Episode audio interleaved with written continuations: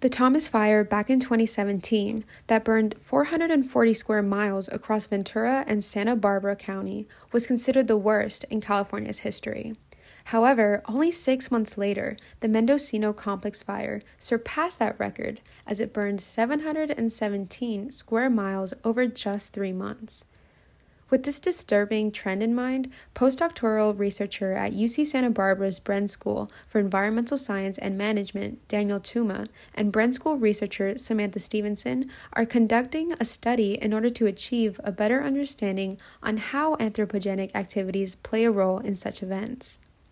While it has been known that greenhouse gas emission, biomass burning, industrial aerosols or air pollution, and land use changes have played a significant role in this environmental crisis, the researchers are discovering more details to show the grave risk of extreme fire weather in the years to come.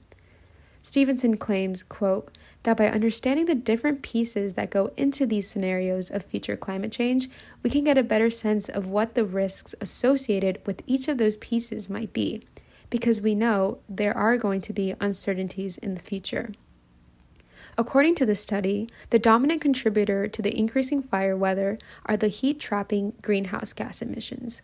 In fact, the researchers expect that by 2080, greenhouse gas emissions will raise the risk of extreme fire weather by at least 50% in Western North America, Equatorial Africa, Southeast Asia, and Australia.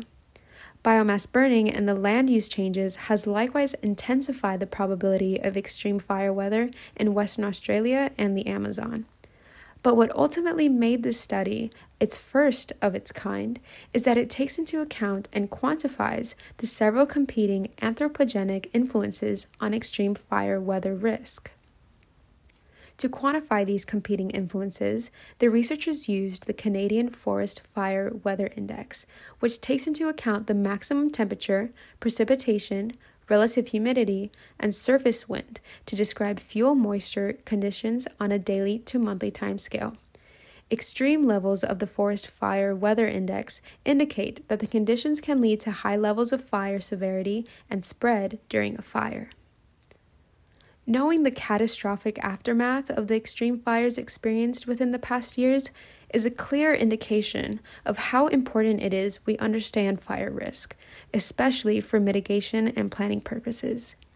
If not for these efforts, extreme fire risk will only continue to cause destructive, historically record breaking fires within the next decades.